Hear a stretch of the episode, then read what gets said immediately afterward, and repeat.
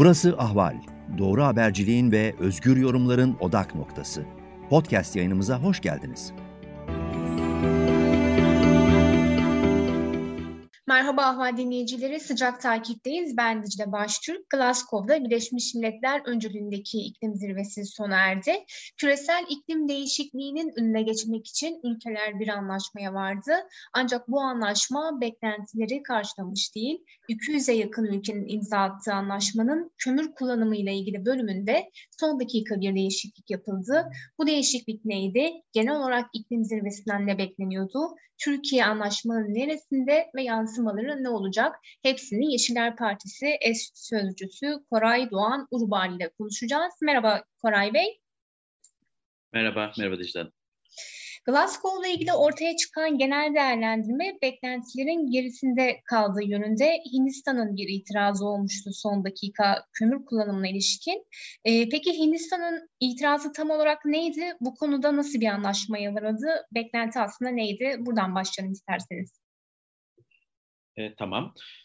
Aslında şöyle Hindistan itiraz etmeseydi ne olacaktı diyebiliriz. Hindistan itiraz etmeseydi metinde e, kömürden çıkış olarak geçecekti. Yani biz e, Glasgow'a ileride baktığımızda şöyle hatırlayacaktık. Kömürden çıkılan kop diye. Fakat Hindistan'ın itirazıyla e, kömürün kullanımının azaltılması olarak metne geçti. Yani aslında birazcık e, sulandırıldı diyebiliriz metin. E, netliği azaltıldı bu konuda. Fosil yakıtlar ve kömür konusunda hani bir netliği azaltıldı.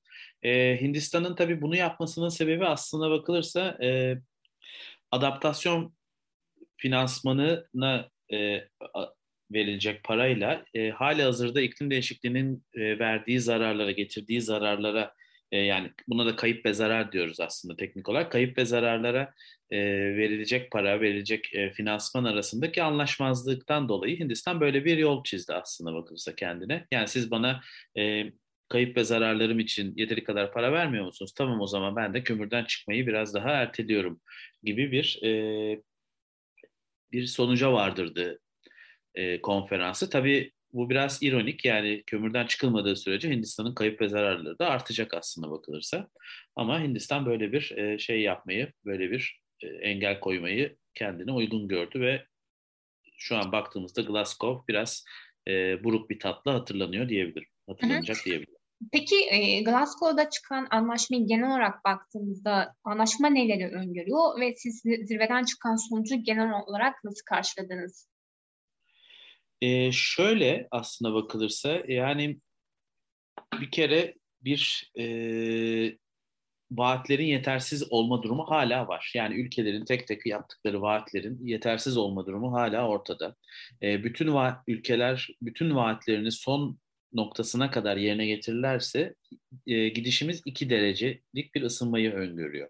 Ama Paris İklim Anlaşması'nın hedefi 1,5 dereceydi ki 1,5 derece e, olabilecek artık geldiğimiz noktada zaten var olan ısınmayı da e, göz önüne alırsak olabilecek en ideal nokta. Yani şu an olan e, hedefler, gösterilen hedefler ne yazık ki bizi 2 derece civarında tutuyor. Tekrarlamak isterim bu da e, bütün hedeflerin son noktasına kadar uygulanması ile ancak mümkün. Ki biz devletlerin bu bütün hedefleri son noktasına kadar uygulama konusunda ne kadar e, çekingen olduklarını da tarihte başka konularda da biliyoruz. E, onun dışında yani biraz yani Glasgow'un nasıl bir e, iklim zirvesi olduğunu tabii bugünden de çok söylemek mümkün değil aslında. Yani biz bir iki sene sonra baktığımızda Glasgow'a ancak Glasgow'un çıktılarını net olarak o, o zaman değerlendirebileceğiz.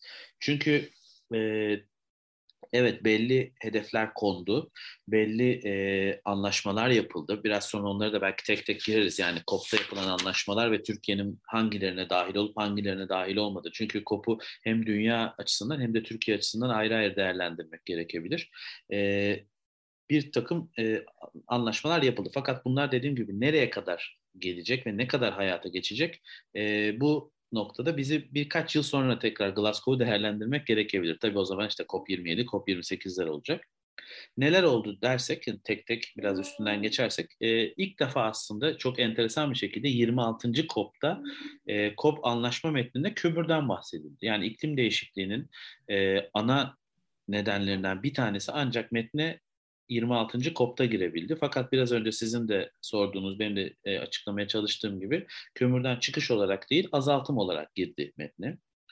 E, bir metinde 8 başlıklı 97 maddeli böyle karmaşık bir metin var. Zaten COP metinleri genelde işte çok kelimelerin öne çıktığı, kelime anlamlarının öne çıktığı, işte delegasyonların kelimeler üzerinde tartıştığı, bunun için geciktiği, e, aç, e, anlaşmanın geciktiği falan konferanslardır. 8 başlıkta 97 maddede bir e, anlaşma ortaya çıktı. İşte uyum, uyum finansmanı, azaltım, e, azaltım ve uyum için finans, teknoloji arttırma ve kapasite geliştirme, kayıp ve zararlar, uygulama ve işbirliği üzerinden çeşitli anlaşmalara vardı devletler. E, burada iyi olabilecek belki yani iyi hanesine yazılabilecek bir nokta adaptasyon finansmanı iki katına çıkartıldı. E, fakat e, işte kayıp ve zararlar üzerine yine çok fazla durulmadı. Zaten Hindistan'ın da derdi buydu esas olarak. Adaptasyon finansmanının iki katına çıkartılması belki e, şu an iklim değişikliğini derinden yaşayan e, ada devletleri ve işte e, Güney Asya devletlerini biraz mutsuz etmiş olsa da yani Türkiye açısından bakarsak adaptasyon şu anda Türkiye'nin önünde daha büyük bir e, şey gibi duruyor, hedef gibi duruyor. O açıdan belki e, adaptasyon konusunda altını çizilmesi bizler açısından iyi olabilir. E, şöyle yorumlar da var tabii yani sadece olumsuz yorumları da söyleyerek geçmemek lazım. Hani 30 yıllık iklim görüşmelerinde görülen en güçlü önlemlerin alındığı yönünde de yorumlar var. Yani çeşitli iklim aktivistleri, çeşitli e, iklim analistleri e, bu böyle yorumluyor. Fakat de bu biraz da sizin nereden durduğunuza bağlı. Yani daha radikal bir noktada duruyorsanız aslında koplar da sizin için anlamsız bir hal alabilir. Yani koplarda çözüm olmaz, e, çözüm sokaktadır, çözüm mücadelededir diyebilirsiniz. O konferansları tamamen dışlayabilirsiniz. Ya da konferanslardan çıkacak metinlere yüzde yüz bağlı olabilirsiniz. Bizim yeşiller olarak duruşumuz biraz daha aslında e, ortada yani biz kopların gerekliliğini ve yaşanan ilerlemelerin koplarda e, olduğunu, e, 4-5 sene önceki koplarla şimdiki kopların sonuç metinlerine baktığımızda aslında 3 dereceden 4,5 dereceden neredeyse 1,5-2'ye e, indirebilecek önlemlerin bu müzakereler sonucunda alındığını düşünüyoruz. Fakat dediğim gibi vaatler yetersiz. E, vaatlerin her zaman daha önemli ve daha ileriye çekilmesi gerekiyor. Çünkü bir buçuk derece hedefine ulaşacaksak 2030'a kadar bizim yüzde 45 karbon salımlarını azaltmamız gerekiyor. Fakat e, vaatleri topladığımızda böyle bir e, fotoğrafla karşılaşmıyoruz. Peki isterseniz Türkiye üzerinde bakalım. E, Türkiye bu anlaşmanın neresinde ve varılan uzlaşma sonucu Türkiye'yi neler bekliyor diyebiliriz? Tabii. E, birkaç madde üzerinden gidebilirim. Yani şimdi şöyle e, 12 madde var. E, kop çıktısı olarak önümüze koyabileceğimiz. Türkiye bunların dördüne taraf olmuş durumda. Bunlardan bir tanesi ormanlar ve arazi kullanımı üzerine Glasgow Liderler Deklarasyonu. E, ormansızlaşmayı durdurmak için ve arazi bozulmasını tersine çevirmek için yapılan bir birlikte çalışma taahhüdü bu. E, Türkiye buna tarafı oldu. Tabii Türkiye buna tarafı olunca doğrudan bence aklımıza işte e, Kuzey İstanbul'un kuzey ormanları gelmeli. E, hava alanı, köprü ve işte şimdi Kanal İstanbul e, projesi gelmeli. Yani Türkiye buna taraf oldu ama şimdi Türkiye buna taraf olduktan sonra Kanal İstanbul'u yapacağım derse e, attığı imzaya e, attığı imzanın arkasında durmamıştır demek olacak bu. Yani buna imza attıktan sonra, buna taraf olduktan sonra nasıl bir e, politika izleyecek hükümet o konuda merak ediyorum ben de. Bir başka Türkiye'nin taraf olduğu madde atılım ajandası üzerine beyan. Bu da 40'tan fazla ülkenin girişimiyle enerji, ulaştırma, hidrojen, çelik sektöründeki düşük emisyonlu, temiz ve iklim uyumlu 2030 hedefleri diye özetleyebiliriz. Türkiye buna da taraf oldu. E, ayrıca Türkiye Uluslararası Havacılık İklim Hedefleri Koalisyonu diye bir şeye taraf oldu. COP'un e, içinde var olan. Yani çok te- teknik olduğunu biliyorum ama hani saymak için şey yapıyorum. Bir de esas olarak aslında bizim gündelik hayatımızı çok değiştirecek ve bütün şehir yönetimlerini, şehir planlarını da değiştirecek bir şey var. Buna nasıl taraf oldular çok bilmiyorum ama e, sıfır emisyonlu araç mutabakatına taraf oldu Türkiye. Yani bu e, 2030 yılına kadar e, tüm dünyada içten yanmalı motorların ortadan satışının durdurulması demek oluyor. Yani biz aslında bakılırsa 2035'e kadar pardon 2035'e kadar e, içten yanmalı motorların satışının bittiği bir Türkiye göreceğiz. Türkiye buna da taraf oldu. E, bu tabii bütün dedim, dediğim gibi şehir planlarımızı, işte evlerimizi, otopark planlarını, e, ulaşım alışkanlıklarını değiştirecek bir şey. Türkiye bunlara taraf oldu ama e, mesela kömürden çıkışa taraf olmadı. Kömürden temiz enerjiye küresel geçiş deklarasyonuna taraf olmadı. İşte Yeşil Şebeke İnisiyatifi diye bir şey vardı. Ortak Güneş, Ortak Dünya, Ortak Şebeke deklarasyonuna taraf olmadı.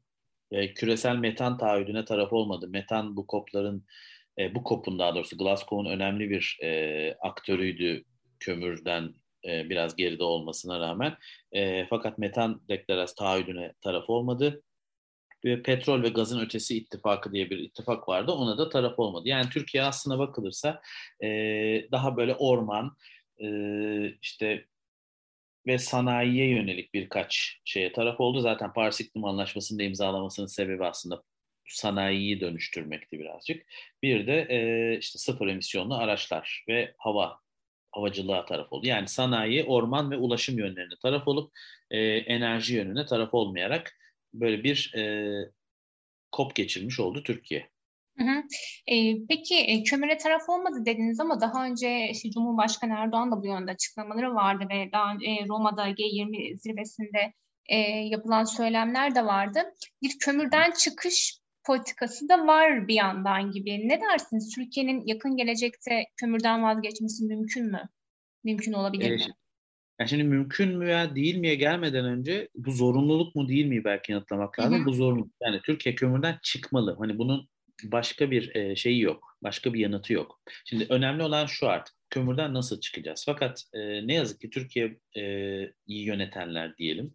E, bunun çok farkında değiller. Bunu da şuradan anlıyoruz aslında. Şimdi bu tarz anlaşmaların altına imza atılıyor. İşte Paris İklim Anlaşması mecliste yüzde yüz evetle geçti. Yani oy verenlerin hepsinin evet vermesi diyeyim.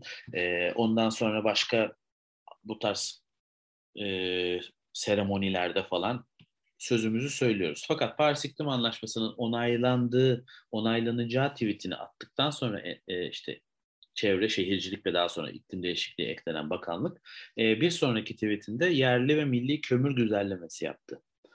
E, yani orada biraz kafalar karışık. Büyük ihtimalle e, imza atıldı fakat nasıl bunun e, hayata geçeceği konusunda çok bir e, bilgi birikimleri yok e, ve bunun olup olmayacağını da bilmiyorlar. Yani bir e, işte 2053'te mesela bir karbon nötr hedefi açıklandı ama 2053'e nasıl karbon nötr gidileceği konusunda hiç ortada bir şey yok. E, bir plan yok, bir söz yok. Türkiye'nin e, şimdi biraz önce şeyden bahsetmiştim. Yani ülkelerin hedefleri yetersiz diye. Türkiye'nin şu an beyan ettiği bir hedef yok. E, Türkiye ilk önce bir hedef ortaya koyacak falan. Yani Türkiye aslında işin çok başında. Biz Paris İklim Anlaşması imzalandığında sevindik ama bu aslında yola çıkmaya karar vermekti. Varmak değildi. Paris İklim Anlaşması'nı imzalamak, onaylamak daha doğrusu yola çıkmaya karar vermekti. Şimdi öğrendik ki 2022'nin başında bir e, iklim şurası toplanacak. Ama iklim şurasında da tabii e, kimler gelecek, kimler çağrılacak, e, işte temiz kömür mü tartışılacak, acaba nükleer mi tartışılacak, biraz nükleere de girmek isterim e, biraz sonra. E, nükleer mi tartışılacak, ne tartışılacak onu bilmiyoruz. Ama e, özellikle uluslararası havanın kömürün aleyhine esmesine, esmeye başlamasıyla birlikte Türkiye'nin yeni termik santral açmaması, var olan inşaatları durdurması ve hali hazırda çalışanlardan da yavaş yavaş çıkması gerekiyor. Bunu şu anda yani güncel koşullarda şöyle yaşıyoruz. Kömür fiyatındaki büyük artıştan dolayı Türkiye zaten termik santrallerini çalıştıramıyor. Böyle bir durum var. Ee, yani bu pahalılıktan dolayı olan bir şey ama bizim bunu pahalılıktan dolayı değil, iklim değişikliğinden dolayı, iklim krizinden dolayı yapmamız gerekiyor. Çünkü pahalılıktan dolayı yaparsak alternatifini de günlük olarak arıyoruz. Fakat iklim krizinden dolayı yaparsak evet enerjimiz artık kömür termik santrallerden değil, temiz enerjiden, güneşten, rüzgardan yapacağız ve yatırımlarımızı artık oraya kaydırıyoruz demiş oluruz ve buna karşı bir politika üretmiş oluruz.